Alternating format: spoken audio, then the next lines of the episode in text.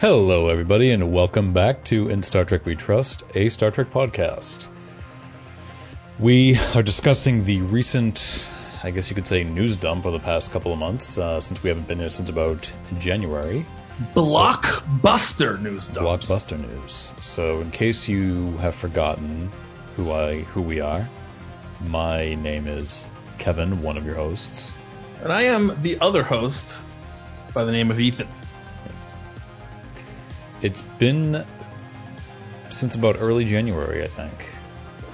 Discovery's season finale is when we were last doing this.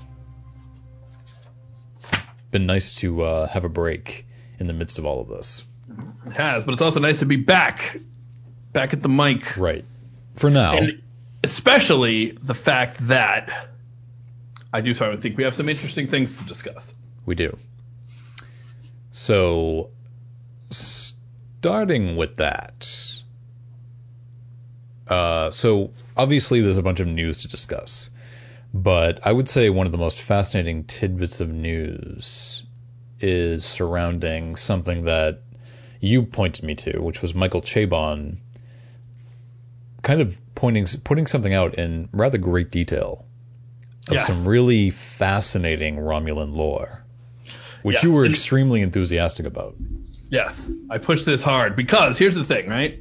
I find the new stuff is interesting, but the new stuff is is you know corporate press releases and things like that, or people trying to get up um, interest in their projects. Whereas this is a writer kind of um, showing us behind the scenes a little bit of what goes into their craft. I feel.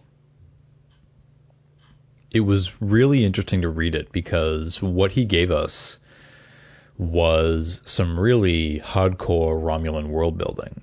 And you'd, th- it's really funny because you'd think after 50, God, how, what are we at now? 55 years of Trek, that the Romulan people were pretty well established. And they're pretty established as adversaries. But when you get down to their society and who they are as a people, like it never really dawned on me that much that there really isn't. We don't really know that much.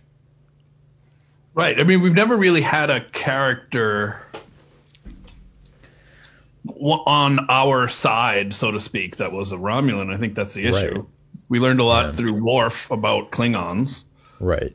You would Um, occasionally that. you would occasionally get a look from like you know whether they were a Romulan defector or just some some scenes of exposition between plotting Romulans, but even then it really wasn't it really wasn't much. We just the biggest thing about the Romulans that we know of is that they, they use a cloaking device and they are extremely secretive. Mm-hmm. And they're very got to see their, their government workings a bit in um in the film, and then also the the uh, unification. But I would argue that in almost a full season, uh, Picard pretty much gives us the most expansive look at the Romulan society. I mean, we see the government and the politics from time to time throughout Next Generation, but we never really got a look at the Romulan society. Who are these people? What do they do? Right?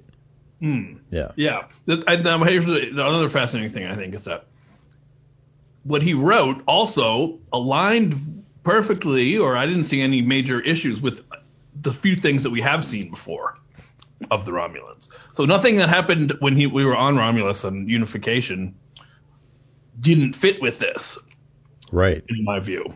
Yeah, nothing Because- seemed nothing was retconned at all. Yeah, and it wasn't also like I have this crazy new direction for the Romulans, so let's go. Um, you know, gonna throw everything out the window, and so I appreciated that. I will say some of the stuff they did do in Picard with when it came to the Romulans like fearing synthetic life. I mean, that to me felt like a little bit of a stretch only because it just seemed like historically like it didn't like I don't know, like you know, they they knew who Data was and everything, but I, you never really got a sense of that prior that they had some problem with historic with um synthetic life and they were afraid of it. And then it goes back to all these Romulan myths and I was like this is all I mean it was new to me obviously, but uh it just it, And I think maybe that's what it was. It's because it was so new, it just didn't feel like it fit right, Right. away. But yeah. Yeah, I mean, given how secretive they are, I don't think they would have let on if they were afraid of any of data or anything else. Yeah, totally. Yeah. So I guess also that's a nice little trick because anything that doesn't quite fit, like, well, clearly they were just being secretive. Was there something that he wrote up that jumped out at you most? I think, well, first off, just seeing behind the scenes of a writer, and I think we've been very um, vocal about the fact that we really appreciated the writing on Picard. So I, I think just, you know, this is something that didn't have to be written for him to do his job. Yeah. Um, Because what we see is to do his kinda- job well. Because what we see is kind of a sh- it's a show it's like what you'd see in a show bible, right? Yeah, I think so. Even written to a little bit more of a entertaining. Like it reads like a textbook entry. Right. Um, let's see. So as far as things that are interesting here, for names, I think one thing that was really neat is that my understanding of the Qowat Milat was now it just put them in this different light. Because first you hear about absolute candor and you think, oh yeah, right, because nobody tells the truth, and that's an interesting thing. But after reading how secretive and how um, it's almost the the culture and the laws of the land of Romulus are not to tell the truth. Right. They are truly complete radicals and going against everything about Romulan culture. I remember there was a moment in season one of Picard where um God, I'm already forgetting her name. Laris. Laris, the one one of the Romulans that the Romulan woman that lives with Picard. I think it's when it's when they reveal the um the Zhat Vash. And they talked about how and she, her I remember her exact line was like cuz Picard's like who are they like Romulan secret police and one of them said either her or the other guy said like you can put with Romulans you can put the word secret in front of in front of anything. And I was like, yeah, that's true actually. I never thought of that before, but it's true. Yeah, and this and that's clearly that's where that idea came from was from Yeah. yes. Um, and it, it was also interesting too. It's like they said that this fundamental mistrust of outsiders um, has led the Romulans' depiction as isolationists into the long periods of silence and withdrawal from interstellar contact. Yep. Also, there's just a reason for the fact that the shows have disregarded them for long periods of time and then had them come back is just uh, it fits with their And that thing you said about uh, not having interstellar contact, that even goes further back to what we saw on Enterprise because the original series establishes that prior to Balance of Terror, humans and Romulans never actually saw what each other looked like, Oh, even when they fought this long war. And Enterprise was leading up to that Romulan war because that's where they were in the timeline. And of course, like I remember fans thinking at the time, like, if they do go down the Romulan War route, how can they get around this? And I don't know if it gets enough credit, but I love the idea they did, where it was that the Romulans were basically staying on their home planet, and all the ships they were controlling were just automated from there. So they weren't even on these hmm. ships at all, which Yeah. I just thought was real. Like to me, that was just really that was so that was so cool. That was such a cool idea. Yeah, that's nice because um, yeah, there's a number of ways you could have gone. They could have wore like ceremonial Yeah. masks or helmets or something weird, but that was probably. But yeah. and it wasn't just that it wasn't just that they could control their ships from there, but these ships also had the ability to mimic the appearance of other ships. So they were able to use it to kind of like destabilize a region of space. All from their home planet and you wouldn't even know. And I just loved the idea behind that. I just thought that was really really that was just so cool. Yes, and I really love right. So this is the thing where I feel why I find this is such an interesting piece of writing is that um, he sort of took a anthropologist like view where it's okay, so they're secretive. What in their evolutionary cultural evolution would make them like this? And so he Right. talks a bit about their planet when they first showed up there, because of course they were split off. Right. And they say that um, the plants and animals they they can camouflage. So um, pu- animals and plants that the Which first fits into what I just told you. Found. You said Snakes camel- that look like flowering vines, flowers like lizards, mammals that alter their coloration to, according to patterns uh, in light falling on them, and then the warbirds that actually are birds that also can camouflage themselves. So, Yep. um, brilliant. I really- and I never really gave it much thought. Like, because, you know, TrekMovie.com talks about this. And, you know, alongside it, they just, the line you were just talking about, you know, there's a screenshot of a Romulan warbird alongside it. And I never really took time to kind of look at the Romulan warbird to actually see the sort of bird like appearance of it. And, Hmm. because don't forget, the Klingons have birds of prey too. So these, these, but what I, I think what's cool about that is that I think prior to Chabon writing all of this, you have a Romulan bird of prey, a Romulan warbird. You also have Romulan birds of prey, Klingon birds of prey. Like I don't think that was done at the time with that in mind. I just think it was done like because it, just sounds cool and threatening, exactly. right? And there's nothing wrong with that, but it's it's what he did. That's not something that exists. Nobody wrote that before to explain why they lean that way. And it's not even something I thought about because again, I know that it's just oh, a creator's writing up Bird of Prey. It just sounds like a threatening type of ship, right? Yeah, you did, and plus, you've done, as long as you've known Star Trek, you've known that they exist, so you had no reason Right. to think about it. Exactly. Um, and it also makes me wonder sort of about the Klingons too, because the Klingons have that similar thing. I mean, they also have a bird of prey. They also have a cloaking device, right? Um, I mean, Romulans are more notorious for it, but yeah, Yeah, there's good, good stuff. Um, other things around their personal relationships and the four names, and that was that was fine, and that was referenced on Picard. right. Um, their marriages are interesting, that even their marriages have distrust in them, where one person has to be a verifier. That Well, I think it, I- don't know if I can't remember if he went into this, but I think uh, the idea of distrust really makes sense to me when you consider the fact that they have people who have split off from the Vulcans, which to me just reeks of distrust. yes, and the fact that why it would be so near impossible to get them to reunite is how, look at how much trust would be involved to mhm. reunite.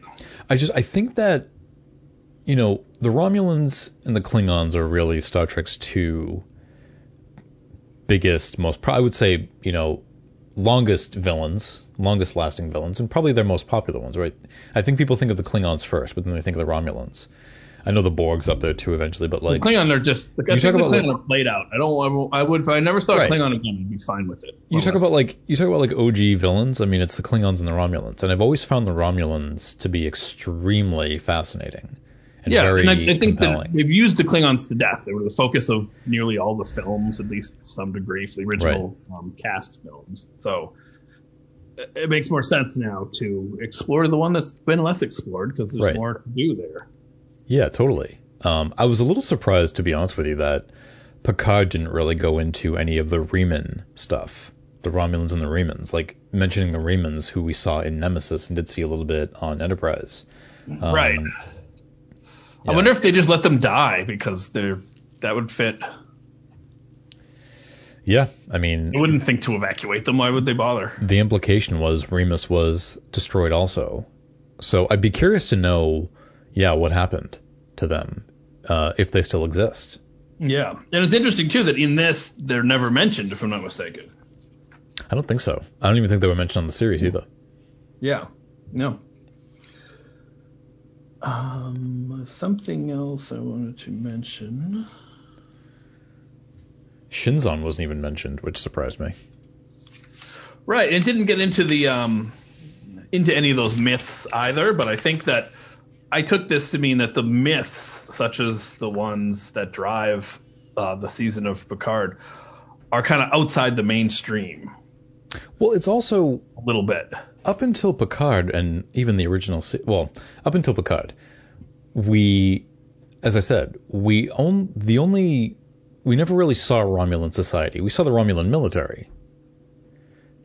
And the government a bit on Government. unification. You know, in unification, Picard went to Romulus. And we did see like a what a soup store. Yeah, and I, we we saw a little bit of it on Deep Space Nine, but we, but really we didn't know anything about the Romulans as people, right? Were they actually spiritual? Did they have rituals? Did they have beliefs? What, if so, what were they? Were they religious? They were always depicted as just militaristic creeps, really.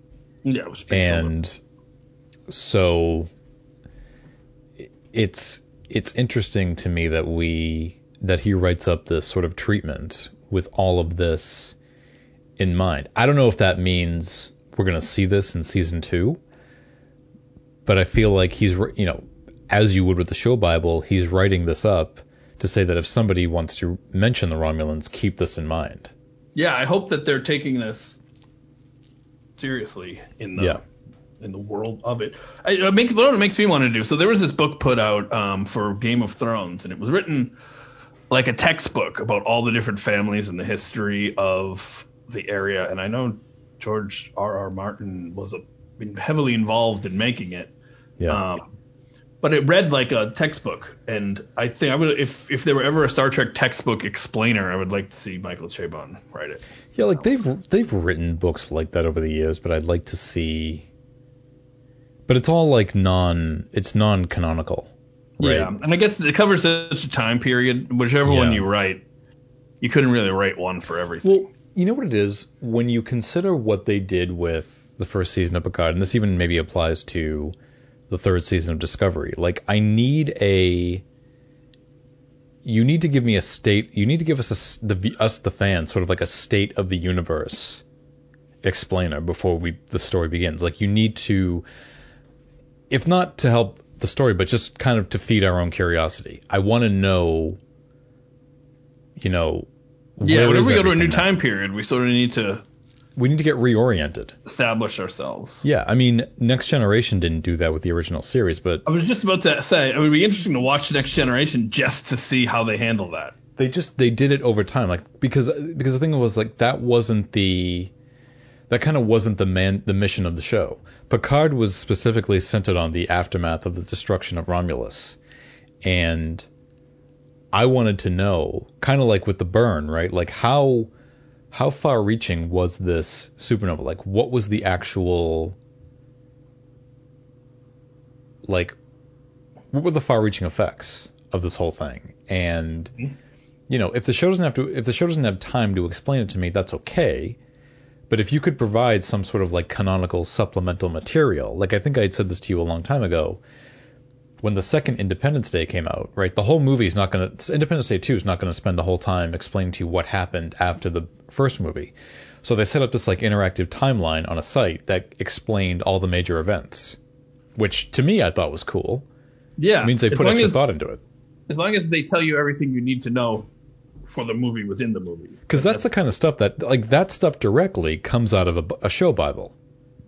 Like, they may be writing all that stuff out, but us, the viewers, don't get to see that. Yes, so let us let us in a little bit. Yeah. Um, the other thing, right? So this also gives more context to the fact that a they were willing to trust Picard to some degree, and then they had then they felt that they had that trust betrayed. Yes. Says a lot because um, it was very much against their character to even trust him in the first place. hmm Um, so I think that makes sense. Partially, it also b- it explains to me why we didn't fully know what was going on, except for um, the military and the secret groups. Yeah. The Tal Shiar and the Zhat Vash. Yeah, I think that Yeah. sort of fits. That that's all that we would see because who, who knows? You know, they may be off rebuilding the empire in some secret location somewhere. See, what I was, what I have been secretly hoping for is when we saw on Discovery, they, the Romulans and the Vulcans had reunified in Unification 3. Um, probably, I don't know, would you say it was our favorite episode of the season, if not one of? Um, I know it's a span of like, at that point, like 800 something years, right? But like, when does that when do the seeds of that well they've already i mean they've been planted in unification 1 and 2 but is i always thought to myself after that like is the romulan supernova a major player in what eventually led to a major event in what eventually led to what we saw on Discovery. You still have a massive gap of time until that happens, but is that just a, is that another pillar in what it eventually got It would- to? It would stand to reason Yeah. that they would no longer be able to stay so fiercely independent. and and we saw that, and we we loved it. We we ate it up when they mentioned that the Qowat Milat in Discovery. We were like, oh my god, the two shows are like interacting with each other now. Yes, Yeah. and in a way that worked perfectly fine Yes. for me. Yeah, because I think because I definitely thought that I know they're sort of under the same umbrella. I know they're kind of under the same umbrella of Trek shows, but I'm not expecting them to reference each other. I mean, I'm sure they will abide by each other's rules because it's all under the same person. I was not expecting that to be a sort of a direct reference from one to the other. So that Right. was kind of a nice surprise. Yes, and didn't you get some behind the scenes that that was sort of a, an accident in that was it that um Byers was working on both shows, something like that. I believe so. Yeah. I don't think on Discovery. I don't think they. Um, I think they dec- they decided to add that in because of what they were doing on Picard as a way to kind of link the two shows together.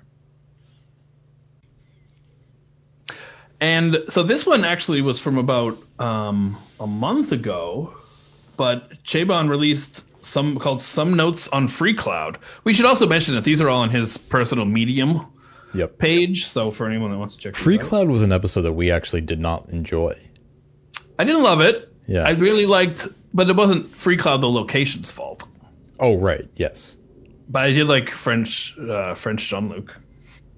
Um, so this one's much French. less interesting, obviously, since this is not. Um, we we didn't know Freecloud until this season. Hmm. Um, but some things that are a little bit interesting. It is um, bordered by the Klingon and Romulan empires, or at least it was. It's on a bunch of trade routes, and it's sort of just past the neutral zone. So it had this um, kind of no man's land of not having any empire, empire laws applying to it. And it was also founded by, and I really like these terms, um, a group of Earth descended anarcho existentialists from the planet Salentum. So, an- anarcho existentialist seems like very uh, much do your own thing Yeah. attitude. And so it became, um, oh, they have crypto banks. So it, it seems almost like the mid 20th century, and maybe still so, Switzerland, where you could uh, hide your money and no one would ask any questions about where it came from. That I I believe that. Totally believe that. Yeah, so Yeah, I think that makes a lot of sense. Yeah. Um, and it just became, you know, standard sort of um, rogues and smugglers and like like uh, like Tatooine, you know. Well, and if you recall in that episode, there was a Quark's bar over there. And so when you mention like crypto banks, I could imagine Quark is hiding tons of money in those banks. Oh, I'm sure. Yeah, I'm sure that they are used um, extensively by that species whose name escapes my brain now. The Ferengi. Thank you. You're welcome. Um,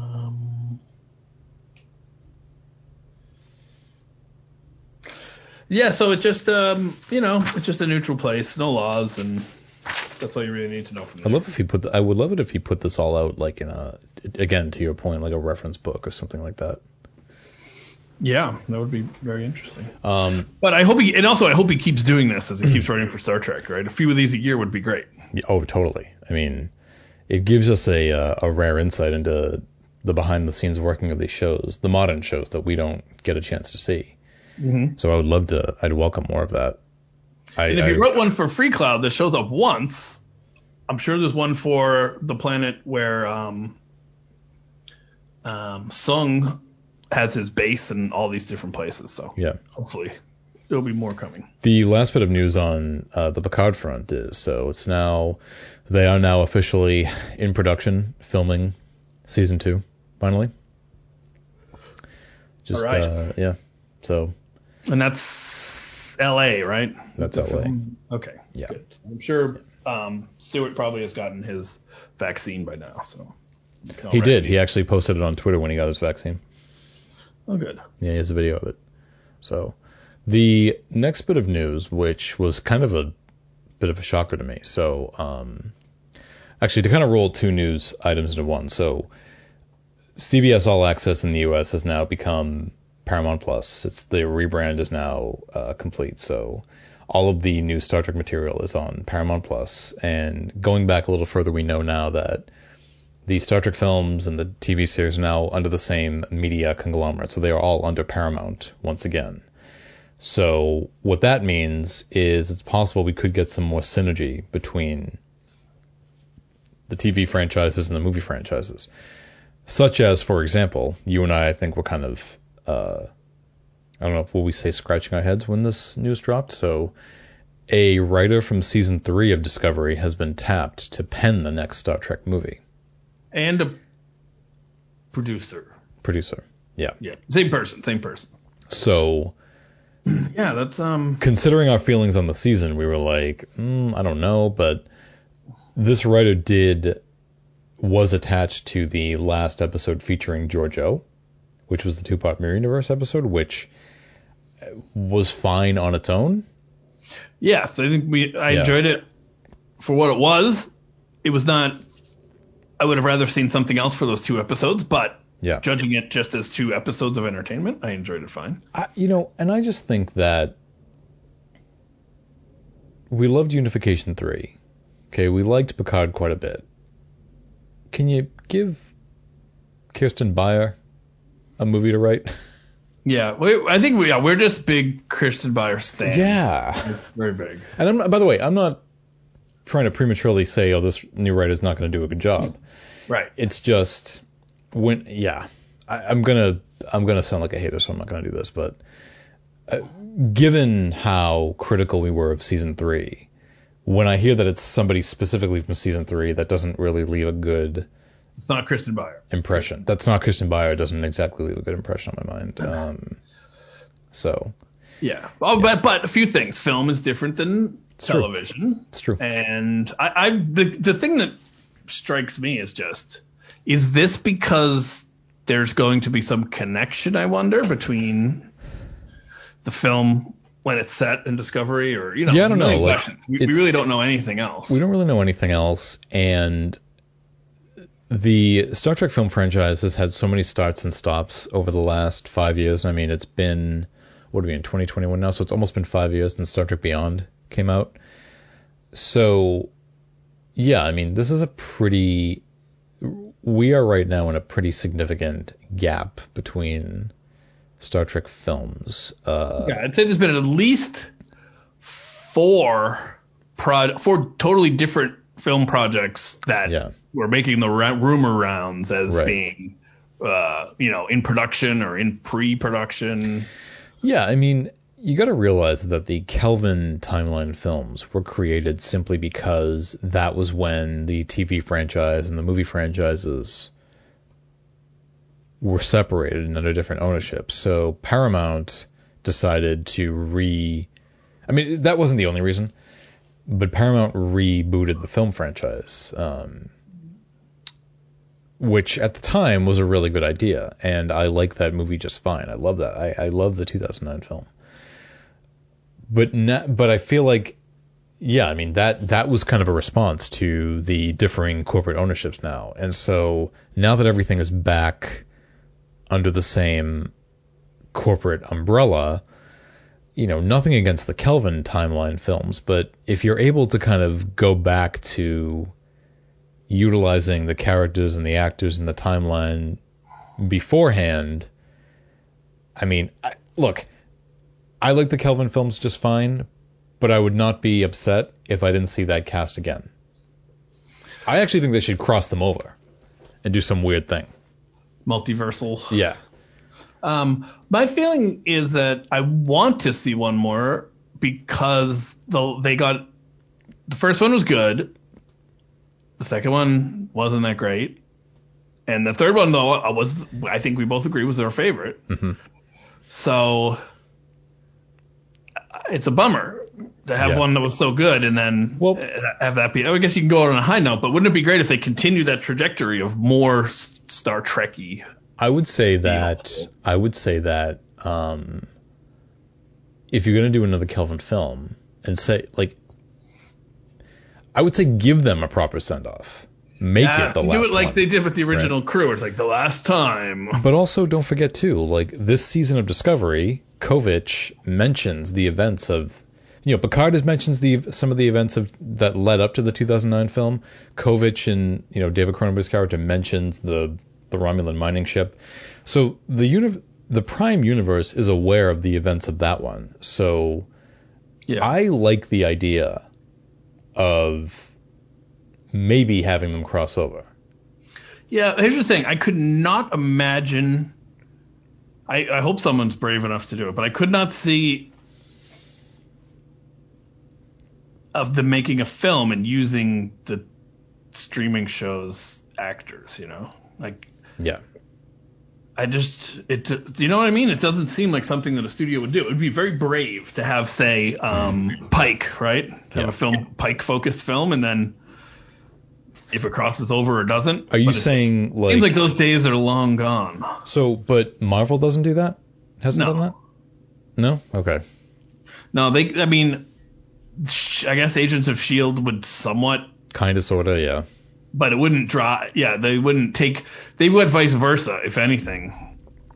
But they couldn't afford the actors, so it was more like they would reference things. There might have been one actor crossover. I'm not totally sure on that one, but I know that it was more the other way around, where the show was the offshoot of the films rather than. I did like the idea in those like Agents of Shield, like specifically in the first season, like you would sometimes see the aftermath of events that happened in the film. Like you got to see what happened at after like Thor: Dark World, right? They go. I liked the TV shows kind of picking up the threads or just at least revisiting Yeah. some stuff from the movies. So I'm not, But I'm you not saying can't have. Yeah. But you can't have a, you know, million dollar right. blockbuster film that simply reflects the happenings on a streaming show. And I mean, you could argue, you could argue that having Worf appear in like deep in uh, First Contact and Insurrection, making his crossover appearance from Deep Space Nine. I mean, I know he was part of that crew originally, but nevertheless, you had Captain Janeway as Admiral Janeway appear in Nemesis, albeit briefly. Janeway was not obvi- obviously integral to the plot, and the Next Generation is where Worf began. So it would, you know, yes, he has to be there, but um, yeah, I don't know. I mean, I don't know to what scale. I don't know to what level, right? But um, yeah, and I mean, they don't even have to do it at all. I'm just saying that maybe it's something Yeah, they could consider. about. But um, I, I personally think they might kind of do another reboot. They might do some. They might try to strike ground and do some break ground and do something else in a different direction. Another But- reboot of Kirk and Spock, or another reboot of just Star Trek in general. I feel like what they mu- I don't think Kirk and Spock. I just think that you know maybe it's maybe it's like original characters this time Right. or something. I don't know.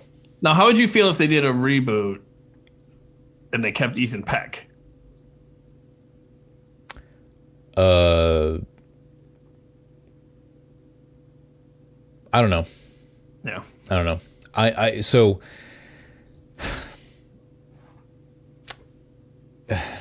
I- I think Ethan Peck plays a great Vulcan. Not necessarily Spock. I, I'm not. I have to. You know, obviously, I've got to wait until Strange New Worlds. I, I just, I wasn't. There was something. There was something about the beard that I'm just like. I know he's Spock, but he doesn't look like Spock because he's just not the Spock I'm supposed to know. So it's like, you know, I think it's something like his. I just think his voice is just way too deep. It's, it's way too deep. Like Spock's voice is not that deep.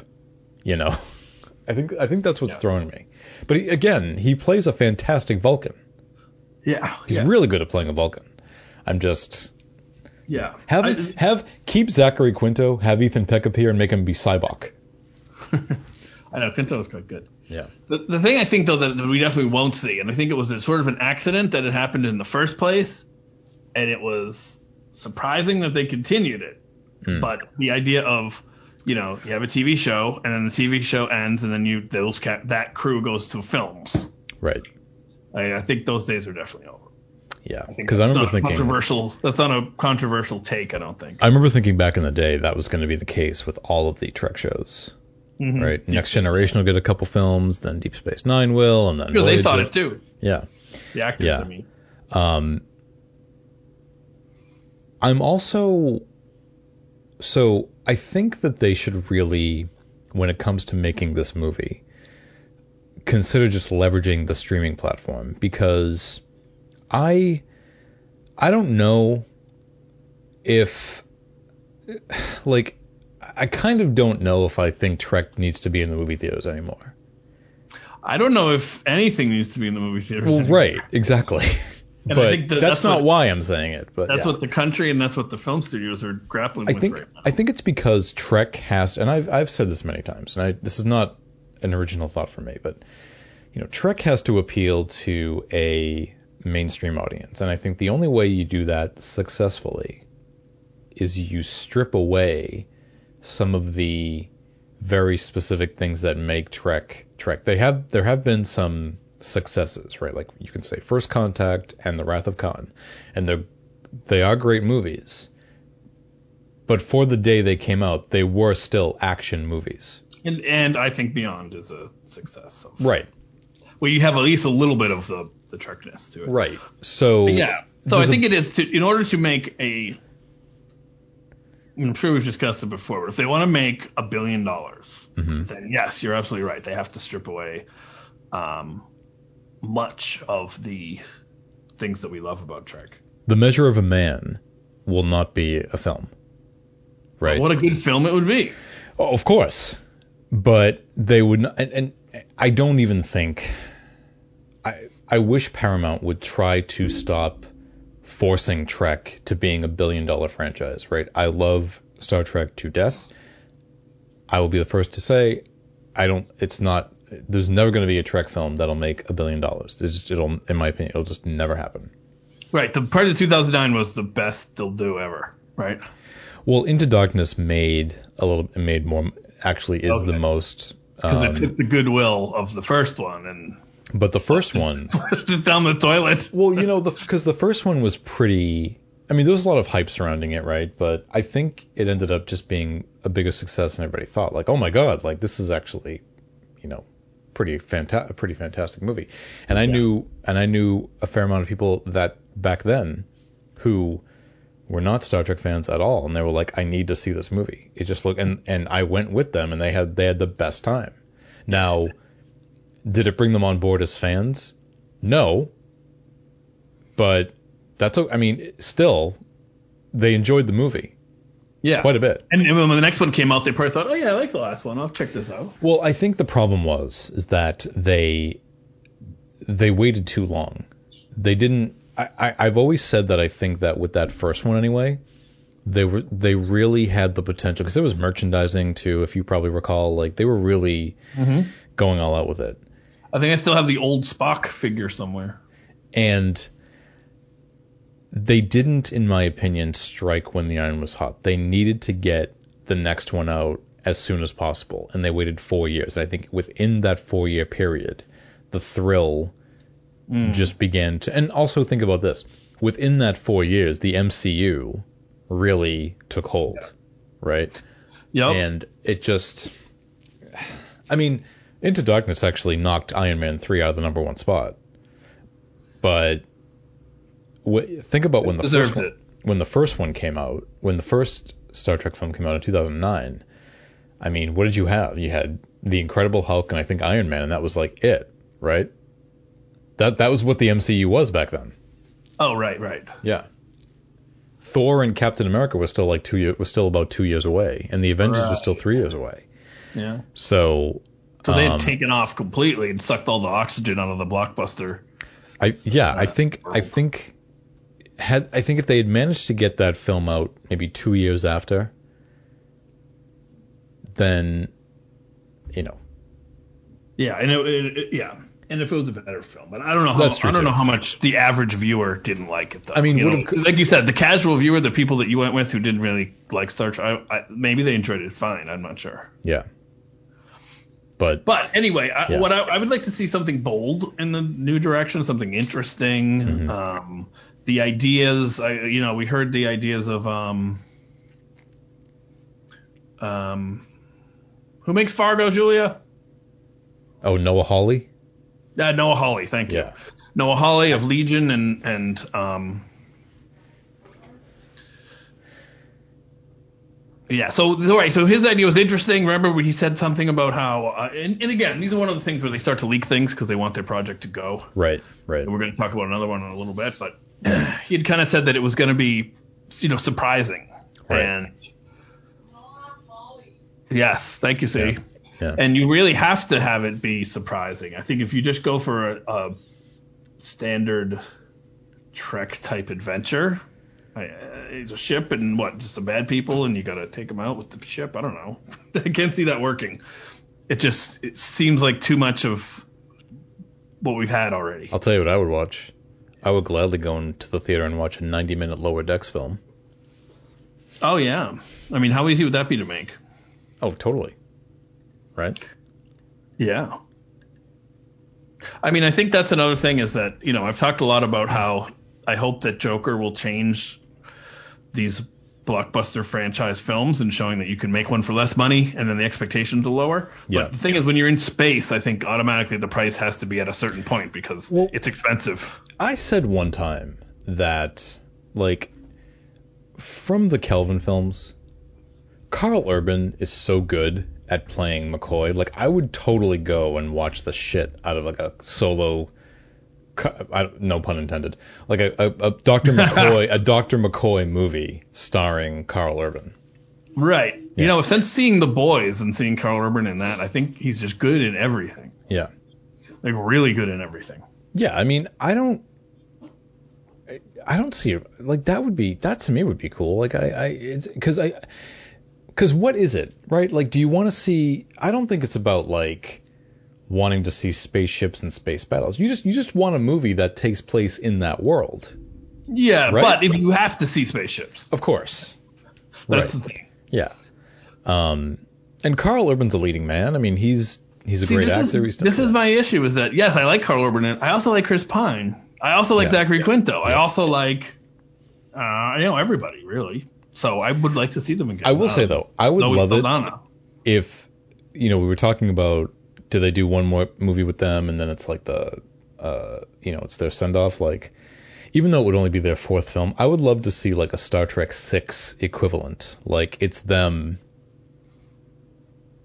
like it's just them like maybe retiring or something like that and just Yeah, Admiral Admiral um, Kirk. yeah because that i mean that was and by the way that was a thread in star trek beyond. He was going to take the admirals the admiralty and then he decided not to. But i mean what you what you could do and I'll i just want to mention this before we move on to the next thing because i know we're taking a lot of time if you go back and listen to the kirk's final log entry in star trek 6 the undiscovered country you know the next film after the next film after that, of course, was Generations, which was the next the next gen's first film. But in Kirk's final log entry, he alludes to the next generation cast. Right? He says, you know, they will continue the voyages we've begun, and then he even says, boldly going where no man, where no one, which is next generation's version of that. Mm-hmm. Has, so it's a clear setup for the next gen films, right? You know, can you use the Kelvin films if they were to make this the last one? somehow setting up the cast for a film beyond that one, right? Do you use that as a I don't know. Do you introduce a new cast in this movie and then sort of Right. hand it off to As them? As long as it was a new cast and not the, and they didn't try to do a generation style Do they do a next generation Kelvin film? Do or a generation style where it's like, Yeah. you know, through a weird dimensional whatever. Kirk I mean- lives in a log cabin. Would you do that? Would you? I mean, what if they decided to reboot the next generation as a film franchise and have it take place? Oh. I in think the- that would be cool. Yeah. And I, but you'd have to get Tom Hardy to play Yeah. Picard. I mean, it would be strange because you'd also have Picard going simultaneously on streaming. I would want to see Tom Hardy. That would be really, really fun. yeah, he's quite good. But um, Give me my Robert April film. I mean, you joked la- a few years ago about them doing a Captain Pike movie, which I thought was It's true. absurd, and look where we are now. Give me my April. now give me a Robert April film. yeah, yeah. I, I mean, they have. A, I think they have a challenging task ahead of them. The the owners and controllers of Star Trek Yeah, to make this work. it's a task I would like to have though, because I'm a fan. I'd like to figure that out. Yeah, it's a lot of room to lose a lot of money. True. but yes, True. it would be very fun to try. Um, the next news item. So I don't, you and I, I don't think we discussed this. Are you aware of the Voyager documentary being done by the same people who did the DS9 documentary? Not at all. This is the first I've heard of it. Yeah. There's a Voyager documentary coming now, Okay. which I have donated to. Well, well, very nice. Thank you for on behalf of all of us. You can still donate if you want to. Okay. we'll, put the, we'll put a link to that in the show notes. But they, uh, I mean, they've already surpassed their goal because Yeah. It's a Star Well, well, here's the thing: the Right, Deep so- Space Nine documentary was so good. How could you not right. support it?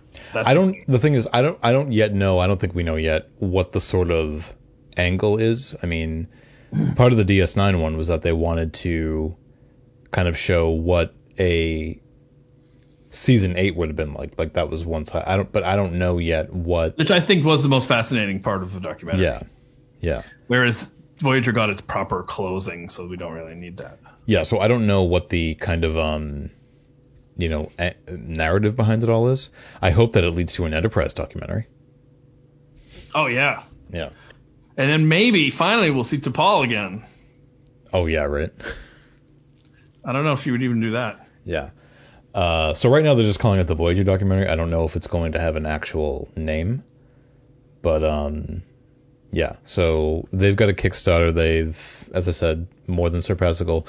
What I one of the things they're doing that I like is that they are actually going to do what DS9 did and actually take clips from the show and convert them to high def. Nice. That, So- that was another one of the most interesting parts. Which can I just say, now that going back to the corporate merger for a second, Viacom, which is the company, which is the conglomerate that has owns all of this now, Uh-huh. like billions and billions and billions of dollars. Okay, you can take DS9 and Voyager and remaster them in high def now. You Yeah, have the. don't- I mean, I still think They don't CBS like could have to done it throw anyway. money away though. They are a corporation, so they got to see a return in it somehow. Well, I think they can. I just think like don't give it such an absurd price point. I think that was the problem with next gen. It was just so so expensive to buy it. Yeah. Now that things are streaming, I don't know. But that's tough. That's really tough Yeah, because nobody's gonna buy it. I mean, not nobody. You're gonna buy it. Other people are gonna buy it, especially Star I would buy it, but I think you you raise a good point. Like I mean,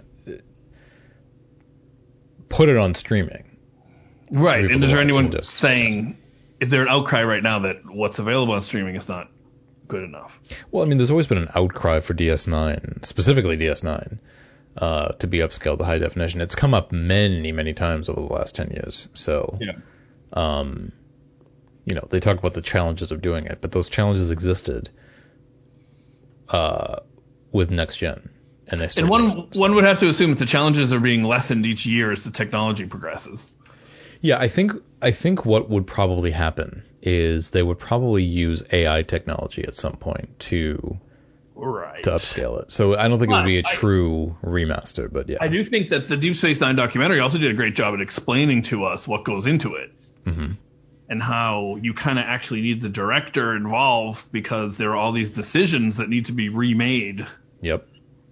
to have it match up. And if you just do it, and there's, there's actually there's been a lot said about the um, Buffy the Vampire Slayer um, HDifying and how terrible it is because I think they did use AI and like things being right, isn't this true, Julia? Things being cut off in that Buffy and everyone that uses them there is that very cool book so you do an essay about it and it's comic yeah. So with like characters being cut off and colors just being totally washed out, and Yeah. you can tell they just like they just ran it through like a render and said, Yeah, "All right, we're done. Just put it out." They didn't even proof watch it. Like, I think with Trek you'd at least have that. You'd have the consultants. You'd have Michael and Denise Okuda, and again, like on DS9, the director saying, "Well, that was actually, you know, this color because you know, it's like when you colorize like a black and white show. Like you need some consultant there to say, no, Lucy's hair was actually more this color than you know." that's even worse and harder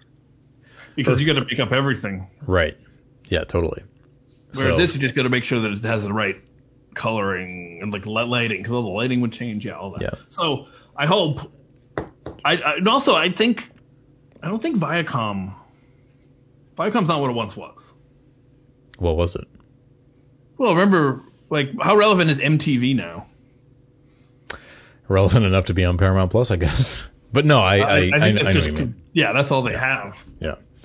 Um, I think MTV now is a like a website of journalism on well, they they own a lot. Like it isn't just like television and film. Like there's a lot of other things in that too. Like it's it's a pretty massive portfolio in all honesty. okay. Um, but the other thing was we finally got a cast photo of the cast of Star Trek Prodigy, which um was cute. I mean, it looks like uh, they're trying to they're going for that sort of Star Warsy Guardians of the Galaxy look to it. it's such a Star Wars looking crew. Uh, you know, and I don't mind that. Well, this isn't this is trying to apply to to kids, right? Like this is going on Nickelodeon. It's trying to it's trying to appeal to Yeah. much younger a bunch viewers, of humanoids all wearing the same yeah. uniform is not very appealing to the younger people. I don't. Yeah, and I mean, I don't really have too many thoughts on that show right now because we don't really know anything. Supposedly, it's going to debut this year. I actually keep forgetting about it, Me too. Because I, um, like I said, there's a chance it's not for us. But I'm still going to check it out. I mean, but I was doing the same thing with Lower Decks. Like, oh yeah, Lower Decks. Like, I haven't seen anything yet, so I will like give a shit when I see something, I guess. But yeah, Yeah. And wow, the, I swear those pants on the one character with sort of the faux hawk. Hmm. Those are. I swear, like they took those off of Hera from Rebels and put them on they this guy. auspiciously left out Captain Janeway because she is Yes. going to be on that show. But Unless Kate Mo- she's that like ice, that ice thing on the ground. No, Kate Mulgrew actually came out and said, "We purposely left her out because we don't want all the attention to be focused on Captain Janeway because she Oh. knows that's what would happen." Yeah. I was hoping maybe her brain had been placed inside of that droid that's a kind of a ball with legs. Yeah, That would be fun too. yeah, um, yeah. I mean, again, looking forward to it. I, I I'm open to it. Does that The- one character have like Star Wars like tendril things coming out of her head? I think so. Okay, just checking. I think so. The little blob, I'm curious about. Yep. Looks like, I mean, it, it's fun that they're really playing up since it is animated, right? Why not the alien aspect of Star Trek, Well- which we've always said, and I think many people have, is that it doesn't get used enough. and here's the other thing, right? And I think you'll agree with this. You got to expand the audience of the franchise. Yes. So you got to do you got to do things like this. You got to try to get kids potentially liking Yeah, the franchise, right? I mean, I don't. it's okay. I joke about it looking Star Trek, Star Wars like, but you know, I'm sure it's not going to be Star Wars like. Yeah, I mean, if they pull out a lightsaber, then we got a problem. Yeah, it almost looks like though that lighting um, thing looks like it could be a lightsaber. Yeah. That's the. You But think, yeah, you think I mean, they're banking you know, on kids being? You think they're banking on kids confusing both franchises? I don't think so. I don't Yeah. think so. I do think that um, Star Wars has great design, so if you're going to rip something off, good good choice. Yeah. Um, Or be inspired by. Sorry. my other news item. Uh, this dropped the other day, so we finally got a look, albeit not in makeup, but we finally got a look at the other cast members being added to Strange New Worlds, Yes. which is now in production as well. yes. So there isn't really anything to go on, really, but No. looks like a fairly young cast, though. Yeah. Yeah. We saw no. As you as to your point, we did not see the Doctor. No, we didn't. I'm curious about what the what the deal is with Dr. Boyce, if we'll even see him. I mean, I think the show should at least acknowledge him, even if he isn't there to say like, "Oh, he retired" or something like that. Put an old person in there. Not. I know. So this is. I'm sure this is as I grow older, but mm. Not every show has to be young, attractive people only. Right. um, put some, you know, uh, to my point, um, Bones, the original Bones, he was not a not pleasant on the eyes, you know. Wow. He's a weird looking dude, and God bless him, God rest his uh, his soul, but We're so sorry, D. Kelley. God rest your soul. Wow. Okay. he's got that kind of like Steve Buscemi bug eyes. He's not a good looking man, but you know, that's right, all right, because not only beautiful people get to go to space. Right. They have some uggos out there too. Uh, uh, oh my god. I yeah, I get you. I get you. Cronenberg's out there, albeit recurring. yeah. I get you though. So- like I, I know what you mean. Yeah. Yeah. Which is why I would like to, and you have this great opportunity, have the doctor who we already know. There's a Yeah. perfect, an old Uggo on there. So, yeah, the show Strange New Worlds is filming now, and obviously we don't yet have a word on the release date. I'm I'm predicting that maybe around Comic Con time, I think they'll be pretty much wrapped up with filming, so we could maybe get an info drop there, get a trailer, unless unless if they're really smart and do a Star Trek Day type of deal again and use that as their sort of day to drop new announcements, as sort of like their own personal Star Trek Comic Con. Um, I, I don't know if we'll so because I'm trying to think about what the next what the order is here. You know, Discovery season four was filming first.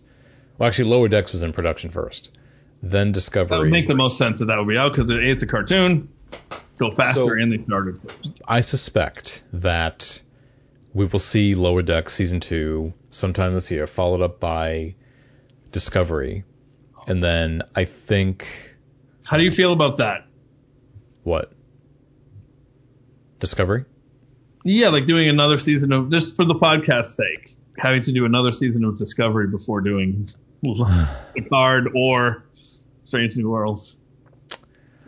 Um,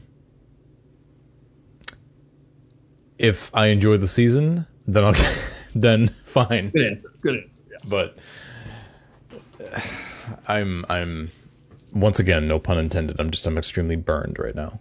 Um, hope springs eternal, though. yeah, I I feel like Su'Kal right now. I want to scream and let out a. Um, so I think it's going to be Lower Decks season two, Discovery season four, and then Strange New Worlds. Well, actually, you got to put Prodigy in Picard there already too. start before them. You got to put Prodigy somewhere in there too. So maybe, That doesn't. uh, but I think I don't mean it doesn't count, but I wonder if it counts for them for their release schedule, right? Like, is that gonna? Because it's a different, playing on a different place, right? Nickelodeon, which is obviously still Paramount Plus, but Oh Um, right, like I don't know. Yeah, like is that just going to air sim? Is that just going to simulcast that with the? Yeah, yeah, because Um, if they did that, it's always. I don't think it's good going to point. gain the same audience. But I think, I think the time that that is upon us is we. I mean, I think every show they have announced. I mean, the Section 31 show, I don't even fucking know, but let's forget about that for a second.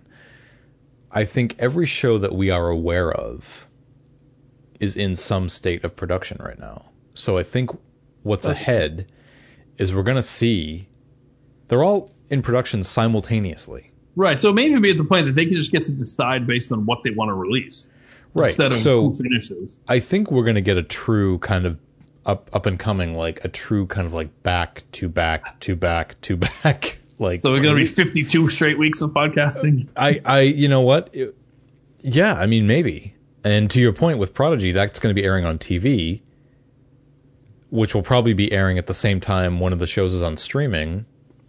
Um, but if I had to guess the order, I think we're going to see Lower Decks first, then Discovery, then Strange New Worlds, then Picard, and then, but somewhere in there, Prodigy is airing on TV. I just don't know where. Right. If I had my druthers, if I got to pick, I would want, I would want, um, I would want Strange New Worlds, Yep. then um, Lower Decks, then Picard, Mm-hmm. then Lower Decks season three, then Strange New World season two, then Picard season three, Yep. Lower Deck season four, Yep. and so on. No, I'm kidding. and then Yeah. Discovery season four somewhere. Yeah, no, yeah, they can put that on Nickelodeon. okay. I, I just want to get this. I just want to get this off our chest before I mention the last news item. Okay. So first of all, great. Like I, I, you know, I'm looking forward to Strange New Worlds the most. I hope it's. I'm really looking forward to it. I'm excited. Love that it's going back to the Planet of the Week, Situation of the Week. Very, very happy. Hope it's a great show. Can't wait. We are now two months out from the conclusion of last season of Discovery, right? And I'm going to make a conscious effort going forward to not turn season three into how we were treating season two, right? So I'm gonna, you know, try not to do that. But I just got to say this.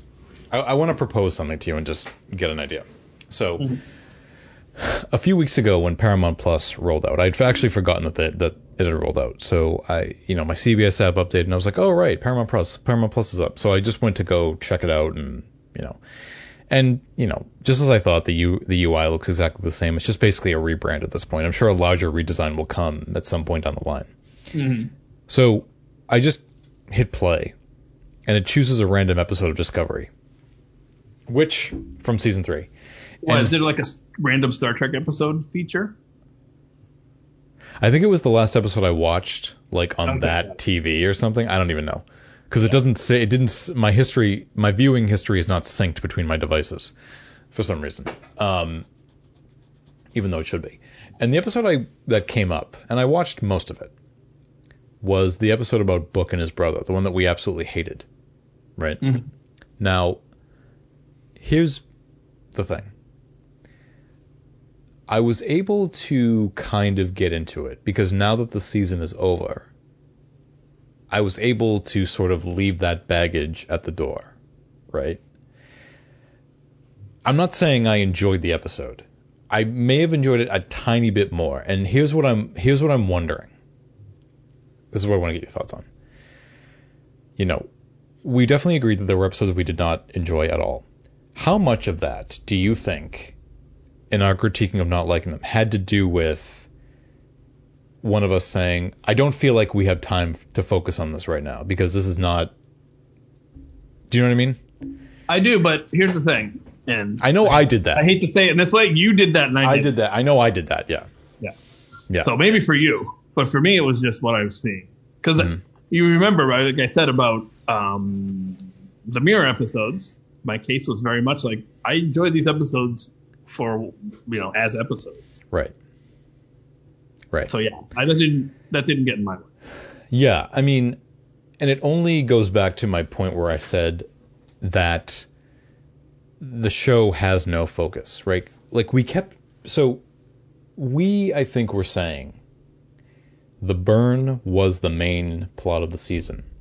And I'm thinking to myself, was it really the main plot of the season or was it because all the marketing material and the and because it was the first mystery we saw like is that why we consider it the main thrust of the season?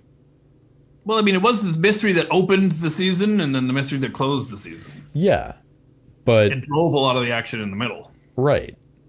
But I remember, like, I, I mean, personally, I remember getting annoyed when they would get away from it because arguably it was the most compelling mystery of the season, right? Yeah. But if it if it was just one mystery out of like, because it was a series of unrelated storylines that almost yeah, had nothing I, to do with each other. Which for me, it wasn't. It wasn't that they weren't solving the burn. Really, it was.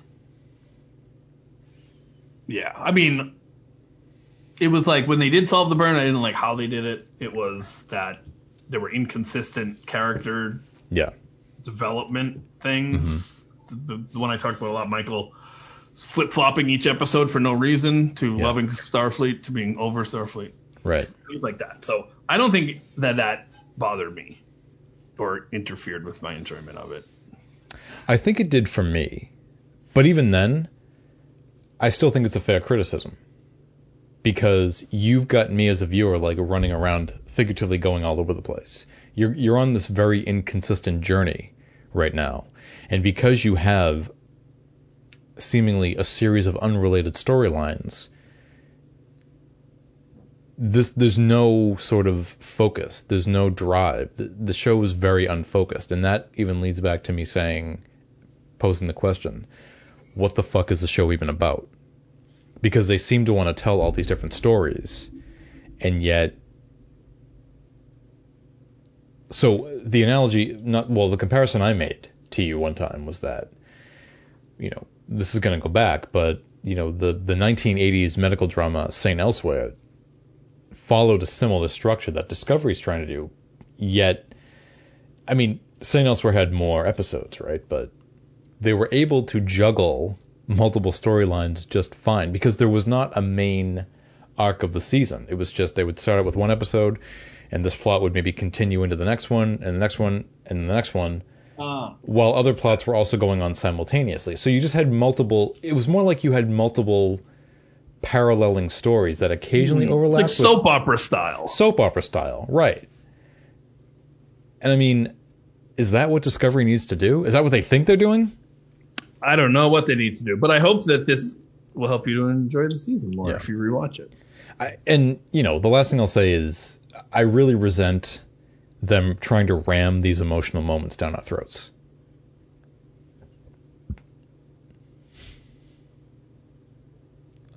Nobody can Yeah. see your face right now, but yeah. I'm trying to not make us not No, I, I just think that, rehash the season. So I no, I, and I'm not going to rehash the season anymore. But I'm. I'll just say this: if I woke up tomorrow and I saw news that said Star Trek Discovery canceled, I would not be. I hate to say it, I would not be heartbroken because I feel like. Fool me, what do you say? Fool me once, shame on you. Fool me twice, shame on me. I I feel fooled twice. So I need to, when season four comes, I'm not going to look at season four cynically. I'm just not going to look at it with too much hope. right. Because you've said to me, this is what the show is now. You should- you just accept Yeah. this is what the show is. And this is what. So after last season, I was very much not as excited about the next season. Right. The current, yeah, last season. Right. Yeah. So as long as you're doing our little ranty section, I was do well. I was I was willing to give the internal behind the scenes strife, right? And I was you not. know, the benefit of the doubt and say, okay, there's none of that in season three, so now they will. But Yeah. So two things. yeah, One, having watched WandaVision yep, and just seeing a tight, well plotted, planned show where every little thing is so clearly planned. So much so that at a point, there's an episode that goes back and shows multiple scenes from different episodes from another character's point of view so that we're filled in on what was actually going on. And it was just a stark um, reminder that shows can, you know, you can plan things out well, you can seed things, you can drop things. And it was an emotional um, uh, we had a character in a in a tough emotional state, and we didn't see fully what happened, but they gave us an episode that filled us in on what we had missed on that character and why they were in that state. Sort of what we were expecting to have happen for Michael. We expected we would get that episode of the her year, so Right. that we would understand why she was in the state she was in, and we never got it. And so it, it was. I could not help but see the deficiencies in um, in Discovery from watching that. Uh, and the other thing that's interesting too is that WandaVision ends, and then it's like, okay, we're giving you a week off, and then we're starting the next show. It's pretty pretty good in that, um, you know. And I guess Star Trek did do that this time. are they self-contained? WandaVision? The episodes? Yeah. The first few are more self-contained, but they hint at the bigger story. So it is a season-long arc, Right, but you but given feel the weird like- format, but you feel like you've watched a beginning, middle, and end. sometimes. Yeah. Yeah. And we got that in some episodes of Discovery. Yeah, But- I didn't feel that. But on WandaVision, uh, whenever something new was revealed about the big, it, it was very similar in a lot of ways in that it had a big mystery, and it, we got a little bit each episode, and it, they all built on each other in like a, a- you know, one on top of the other, and each time we got a little closer, a little closer. And we never had to guess: is this Yeah. important? Is this part of that? Because you would tell me like it's just so refreshing to see a show that actually has a well thought out story, and I'm like I I'm like I could get that from watching an episode of Diff'rent Strokes and know that they're doing a better job than Discovery is. All right, all right. But that brings us to the other point of us being accused of being haters. Well, I mean, yeah. I mean, a hater Yeah. is somebody who just ultimately, in my opinion, decides they're going to hate something before they've even seen it. Yes. Or, you know, Uh, we've we've both been so obviously we do this podcast as you all know. You listen to us. You love what we do. It makes your life worth living. We know it. So, but we also sometimes comment on online yeah. and Oh, God. it's it's it's, it's interesting because I'm never going to go online and say, yeah, well, I do a podcast, so I think about it more than you or anything. But I will offer my opinions. And the strange thing that I've been encountering is this idea that, well, opinions are subjective, so you can't say anything about the show because that's just your opinion. And it's like, so what? What are we all doing talking about a show if we can't give our opinions? And this particularly, I think our listeners will know that we support things with evidence, and at least you know we explain why we think what we think. But there is certainly a vibe on some communities of um, just tell us why it was good, or don't say anything at all. And it's getting frustrating. it feels like there's no it feels like there's no middle ground anymore. Um, I, I I mean I don't. It's not that I mind getting pushback. It, it's it's a Yes, pushback is fine, but when it's like yeah. when it's pushback based on well, I yeah, when it's just Apologist pushback. Yeah, that's your opinion and it's dumb or I don't know. Well, I, think so. Like when we talk about like a poorly written episode of Discovery, right, or just the season in general, and how we because I said to you like it, it's not like the the season really has plot holes. It's just that things didn't feel like they were set up properly. Thus, it doesn't feel like there's a payoff in all of this. So you know, Osyraa or the Emerald Chain, for example, we didn't we didn't buy into their threat because we didn't really they were not something that was set up to be very compelling. And then by the time it was compelling, it was like too late. Mm-hmm. It, it, it wasn't compelling until the story felt it was important. So like it, things didn't feel properly set up, right?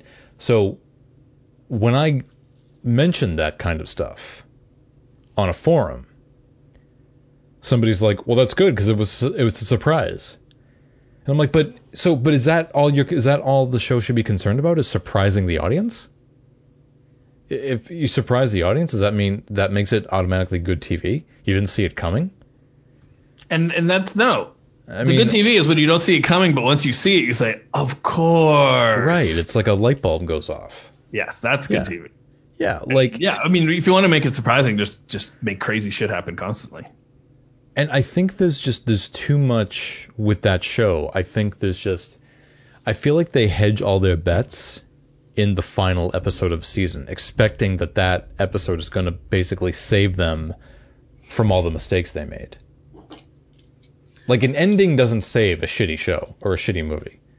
Right. Well, yeah, and you know, again, I don't want to rehash the season, but I just um, if you're gonna talk about a show, you have to accept that people are gonna make judgments on the show based on what they've seen, and that's a normal part of discussing a show. It's not hating; it's that's how you talk about a show. Right. Hating, like, it, to, let's, to say that it's yeah it's, it's it's all subjective then you know okay then no one can talk Well, about and anything. look, I may disagree with people who absolutely love it, but I'm not gonna question why they love it or say no, you're wrong. I'm just like, I'm just like, uh, you know, I eventually just get to it. Just wasn't for me. I just didn't enjoy it. You know, that's Yeah, all. That's all I'm saying. I just and I would never it. tell someone you you liked it but that's subjective Yeah. I mean, yeah. And uh, yeah I think people also get because I don't like it either when someone will say something like um, I remember someone I was in some comment on some article and someone said some they said like oh I really want to check out Picard. And they're like don't waste your time. And I was like all they said. So I called the person out for saying you know I mean if someone's interested in something let them watch it and formulate an opinion. It's a Right. because that's don't waste your time is not a that's being a hater. well thought out opinion. That's being a hater. It's not I a mean, critique. It's a yeah. I mean, bullshit. I'm I, uh, I'm still watching the show. I'm not gonna not watch it, right? Like I'm still here because I want it to succeed. It's wearing thin with me. Don't get me wrong, but yeah. I'm just curious to see what they're gonna do next. But I yeah. yeah, and yeah, I think I think that our criticisms are well thought out and we offer evidence. That's why some just hate on it because they want to hate yeah, on it. Yeah, they're well explained and you know you may not agree with them, but the I don't think anyone can deny that Um, they're based in a, a close watching and, and a and a you know uh, open mind. Well, the last bit of news, so this will be a nice uh, palate cleanser for what we were just discussing. So, Nicholas Meyer, who was the director of The Wrath of Khan and The Undiscovered Country, um, has apparently been pitching ideas for Star Trek films to Paramount. Um, which, yes, please. And for those who may not know, at one point he had an idea. Well, Kurtzman came to him with an idea for this, but uh, for doing a mini series set on Ceti Alpha 5, all about Khan's time on Ceti Alpha 5 between Space Seed and the Wrath of Khan, which we were talking offline before we started recording. Which, like, okay, yeah, what what don't you, how does that work? What do we even do? What are the? I mean, I think you and I identified the only two major events that occurred in that time frame. yeah, the death of his wife and the explosion of the planet. Right. I And mean, maybe maybe the, maybe the discovery that those bugs could control people if you stuck it in their ears. That would be another event. yeah. So I, I'm not saying no, I don't want that, but like, I, it doesn't. It's not something that jumps out at me immediately to be like, oh, that's really fascinating. Like, I mean, if they hmm. can make it work, awesome. I, I just, it's not something that I. If I was to like go into the different corners of the Trek universe and try to see if there's something I could exploit for a story, I wouldn't. That's not someplace I would probably ever go. No, it's people stranded on a deserted planet for a long period of time. Oh, do they make it I like mean, Lost? certainly. What if they make it like Lost? Right. And certainly, no, it actually reminds me of now that I think about it is the fact that there's going to be an Obi Wan show set while he's on Tatooine. oh God, but crossover, mean- crossover. it just seems like it's very similar, and it's people on a desert planet, and they're kind of just stuck there for many years. Yeah. But at least he has some contact with. Well, because it could. wasn't it wasn't as if in the Wrath of Khan they weren't like alluding to like stuff a lot of major events that took place. They it's it's again his wife dying, Marla McGivers, and the explosion of Ceti Alpha Six. I mm-hmm. mean, oh, and then well, after the explosion of Ceti Alpha Six, you know, it spins them out of orbit, and so it changes their orbit so now the planet's like a you know Yeah. a constant sandstorm of a wasteland. So uh, I mean, maybe they were visited by aliens. Maybe there was a fight for a like a fight for power or leadership amongst them, but I don't really want to see that. I like the idea of them. I just made it up, but I like the idea of them doing like a version of Lost on that planet. Like they arrive on this weird planet and they don't even know like Oh, there's way more to it. there's way more to it. Yeah, Well, that would be interesting. Yeah. yeah.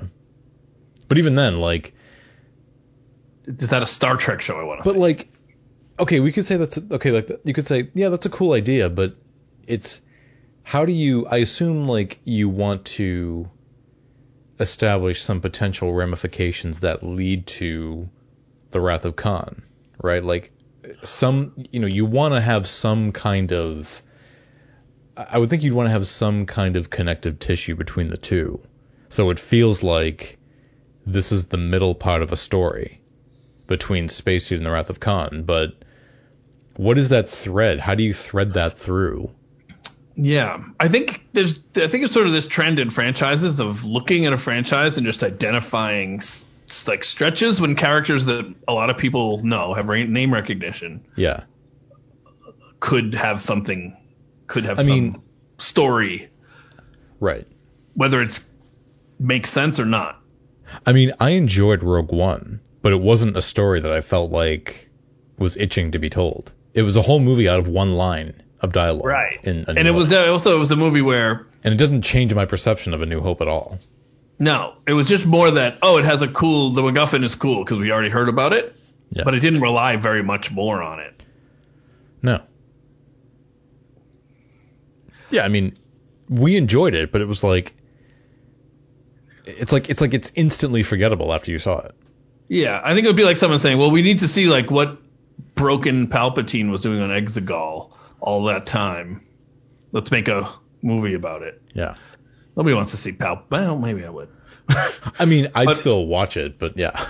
Yeah, do you Yeah. really want to see Palpatine trying to clone himself and making Snoke? I mean, it, someday someone's going to probably try to make it.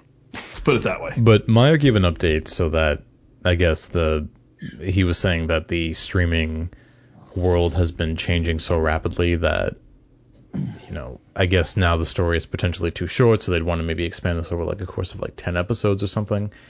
But again, okay, Was there? fine. I don't but- think streaming was ever at the point that we were three episode series. well, because it was, I think it was originally treated like a mini series. I, I But even then- say, but this is what I think's happening. I think series maybe, movies. maybe Kurtzman told them that. I just feel like this is a guy who desperately wants to make a Star Trek show and is just trying to get some interest in it because Mm. you don't make announcements of things that are maybes officially, you know? But like that goes back to the movie thing. Why can't that be like a made for streaming film? So that's interesting because so that hasn't been anything that has been done with franchises yet. Yeah. which is interesting.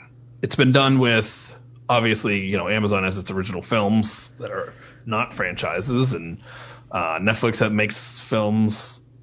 But yeah, there has not been a franchise that has made a streaming only film, and I think that could potentially be something that starts to happen. Well, and because you and I were talking that we just feel like, I mean, I do. If like Trek goes to the movie theater, you need to make it, you know, accessible to a general audience. Because you want to make a million billion dollars. You don't have that on a streaming service. Trek fans will watch the shit out of that if it's good over and over and over and over Right. and over again. And uh, you know what? I don't know that anyone ever said that this Discovery writer has been tapped to write a film release, Hmm. uh, like a theater release film. Maybe it is for streaming. Who knows? Right. That would be a Yeah, bold. I, I, because I, think it's like you think movie and you instantly think, uh, I mean, why wouldn't you, going Yeah. to the movies, right? But we're in this world of complete streaming oversaturation, and I think that, and Paramount is going to want to leverage Trek. I mean, they'd be stupid not to, right? Um, oh, into cinemas? just in general, just as just as their IP, right? Right. Um, I, I think you're going to see a real kind of like ramping up of Trek content, as well as like the way, like kind of the way Disney is doing it with Star Wars. I mean, I don't know if it's to that level, just the idea behind it, like they're just going to keep doing more of it. I mean, Kurtz, they have Trek planned at least through 2027, mapped out through at least and, they, and they even have Section 31 as once one of these shows ends, that's Right. going to be the next one. It may be in there somewhere. But so there's more there that we just haven't been made aware of. And I think you actually you had said this to me a few weeks back. There was something about like some of these could rely on you know the, the it's determined when they would be released like if one show ends. That- yeah, that's what they said about Section 31. Yeah. Yeah. Which, um, you know, but this might be our, what's the word? Our um, skepticism lately, but Yeah. how planned could they be till 2027? Like, I think they have an idea of what shows they want to make. I don't think that's the extent of their plans. Right. Like I I don't think that they they may have a slate of different ideas. Um, I don't think that it's something that's, you know, it could not be potentially something that's not narratively connected, but Yeah. I Yeah. you know, I don't know if that Discovery is shooting season 4 and 5 back to back. You think that's gonna be it for them? I don't know. It would make sense to like get it out of the way if that's Like- the end. That's the thing. I don't know because I, my mind is still going on the notion of 26 episodes a season, well over 100 episodes when the show is done. But I got to get that out of my mind. So like, Yeah, I mean, there's no more syndication, right? right? But like, you, but you also have to consider like what you were saying about Section 31 a second ago. If Discovery ends after season five, what show comes in and replaces it? Section 31. Right? Yeah, or any of them. Right? I mean, Well, sec- according to the what they've said, Section 31 is next. But Picard, for example, I remember seeing something about how that show was at least three seasons, right? Let's say, let, but let's say for the sake of argument, it only runs three seasons. Um, you got to replace that show, right? So maybe they have an idea of when these shows might come to an end and what show succeeds it. Right. It doesn't look like they've um they have a good uh, farm system to use a sports Right. analogy. you It's know? probably very vague at this point. Yeah. yeah, and I don't know that they have things that are ready to go. I mean, as I look at we used the Star Wars for a comparison, so they they had the Mandalorian, which was people liked it, so they have a few spin-off shows, but Mandalorian also took elements from the Clone Wars, which people liked, but so they announced I think four shows and said that the four shows will culminate in a like crossover event. I don't know if that's a series or a movie. Oh, so like the way Jessica Jones and Yes, yes. yeah, yeah. So that's like a clear plan where everything is sort of spun out of one particular time. Whereas Star Trek, you've got all different times. Yeah. And aside from Discovery, they're all kind of based on existing characters. Right. So that's another element. There's only so many existing characters you can do, or there's only so long you can do that before people, I think, Well- start to get a little tired of. I don't know the I don't know the year Prodigy takes place in. Um, it's some post TNG, like because right. Janeway's the post Voyager, but I don't know like where exactly, right? So other than that, you don't have. I think Lower Decks and Picard are the two shows that probably come closest, but there's probably like a decade of separation between. So, and I don't, we don't know where Section 31 is going to wind up. So you don't have any of these Trek shows, any of them, set in the same time frame. Right. And of course, Section 31 could be. if it's the time thing that But who knows? Yeah, Yeah, if who it's the time knows? travel thing that we think it is. Um, I, and the thing is, I don't know if that's even the answer for Trek. Uh, I know I remember it being a big deal when Kirk and Picard met, but I'm not inch. I'm not. I mean, I'm not itching No, for like a. I hated that. I'm not like itching for like a Captain Pike crossover with like Picard. Like, It took me a while to watch that film and not just feel like it felt empty. this is under- stupid. It was underwhelming. like I couldn't watch it for what it was because I just thought the whole idea was stupid. Yeah. Though, but now I've been able to watch it for it was. It's not as bad as I thought, but I was colored by just thinking mean- the whole idea was dumb. it's um it's good that Trek can expand into different time periods in time so you don't run the risk of the shows running over each other. But Yeah. I don't I don't itch for these shows to be cro- to cross over with. Like I don't I'm not, you know. I, I'll tell you, the only crossover like I would love to see right now is if when we get Strange New Worlds, if the, say they do like some minor flashback to the day the Enterprise was launched, seeing a very old Captain Archer there to actually see it happen. Because there's Oh, some yeah. non-canonical literature that says that he was there for that launch and then he died the next day. Makes sense. Um, mean, but that's the sense. cap. That's when Captain April commanded it, not Pike. So yeah, but it makes sense he would be there if he's still in Starfleet as an admiral. right. Ceremonial thing. You want, and you know him being the captain of the Enterprise previously. You obviously want to see T'Pol, but I'm not like I want to see uh, Archer as well. I'm not like itching to have any of these shows come together at any point. No, I'm not either. I mean, eh, Yeah, I mean that's a. How can I say this nicely? It's not easy to do. No, and I think Don't think it would be successful. And it's not a radical assumption to assume that when Strange New Worlds comes to an end, you're going to see some gradual transition into what we know as the original series. But that's just, you know, that just makes sense at that point. Yeah. Right. And will they So- continue it as like an original series show, So, sort of? I've seen that's- chatter online, like on the boards I post at, of people speculating Well, if that's going to yeah. end up I'm being sure it's the on, case. I bet you it's on the table Yeah. because they That's- rebooted it in films. They haven't rebooted it Here's the on thing. television. They already have Spock. I just feel like yes, you're right. I just feel like that's dangerous because Danger. now you're overwriting Prime Universe content that already exists. But we didn't see their first year together. we didn't. So, didn't. No. and who knows? You know, like, one year could be three seasons, four seasons. Who know, who's to say that one season covers one year of in universe? yeah, Kirk said it was fi- a five-year mission, right? We weren't. We, the show doesn't clarify if we're seeing the first three years of that mission. Right. They clearly had known. They clearly already knew each other. They weren't just meeting. I mean, the animated series picks up after that, but Yeah. So you do the before Uh, you, you do the first month. You do the first month, but that could be seven seasons. right. Each show, each episode is an hour. Yeah. Yeah, you do the first month. The first By the time you get to where no man has gone before, they're all they're all they're all. You do one full day, and then the next day up until lunch. So my, what I was saying today on the Trek BBS actually, and speculating about Strange New Worlds, I said, you know, we think we know so much about the original series crew, and we do, but there's also an equal amount that we don't know. We don't know when.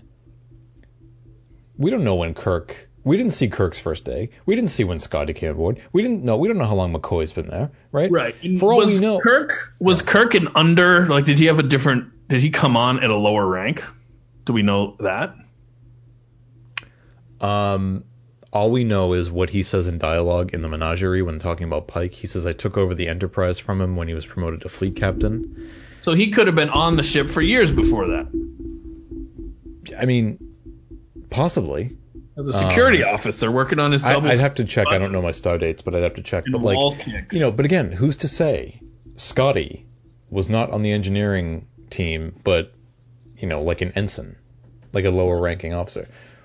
Why isn't McCoy? What could Dr. Boyce be McCoy's mentor? right? you know like stuff stuff stuff like that Yeah. You gradually see the crew come aboard albeit again in lower ranking positions. Well, if that um, happens, then they're definitely going to do a show where they take over. i mean in I the original in the second pilot where no man has gone before sulu's there but he's not even the navigator. He's a he's a he's a botanist. So maybe on pike's show on stranger worlds you see sulu come on as a a botanist. Yeah. right? I mean yeah i mean we could speculate until you know Right. But there's, so many, there's certainly ample opportunity for things like that on this show. That's because that show, I would argue, out of all the shows that exist or are going to be existing, that's the one that has is the closest. That show's lead. That show is leading into the original series. Like that it has the closest ties. That's leading. That's setting that show up, Yes. right? And I know that they have an attention to detail. I know that they're fans working on these shows. Akiva Goldsman is a huge fan of the original series. Don't tell me he's not going to somehow align those two shows Right. as Strange New Worlds develops. and we know Michael Chabon is a huge fan of the original series from Yeah. this New Yorker piece. Yeah. Yeah. So If they give him the rebooted original crew, I'd be happy. and Akiva, if they give both I would trust them, that. I would trust that ride. throw some Kirsten Beyer in there too, and you got a good team. Yeah. Yeah. So I don't think we're ever going to see anything from Nicholas Meyer. That's my prediction. I'm open to it, but again, yeah, I, I don't, I, I don't, I don't know. I, I don't know. I, I really can't say. I'd be surprised. Uh, anything else you want to mention before we wrap? That'll do it. That'll do it. Well, I don't know when we'll, I don't know when we'll, when we'll be back. But we will be back with our our season three of Discovery. That is still happening. At some point, yeah. We're plugging away at it. Yeah. Yeah. Well, let's see. Okay, well, hold on. I'm checking out Nicholas Meyer right now. So he's 75, and you know I'm not an ageist. That's fine. um, let's see. What has he done lately?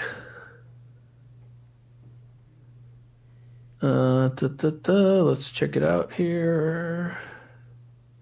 Writer and consulting producer of one episode of Discovery.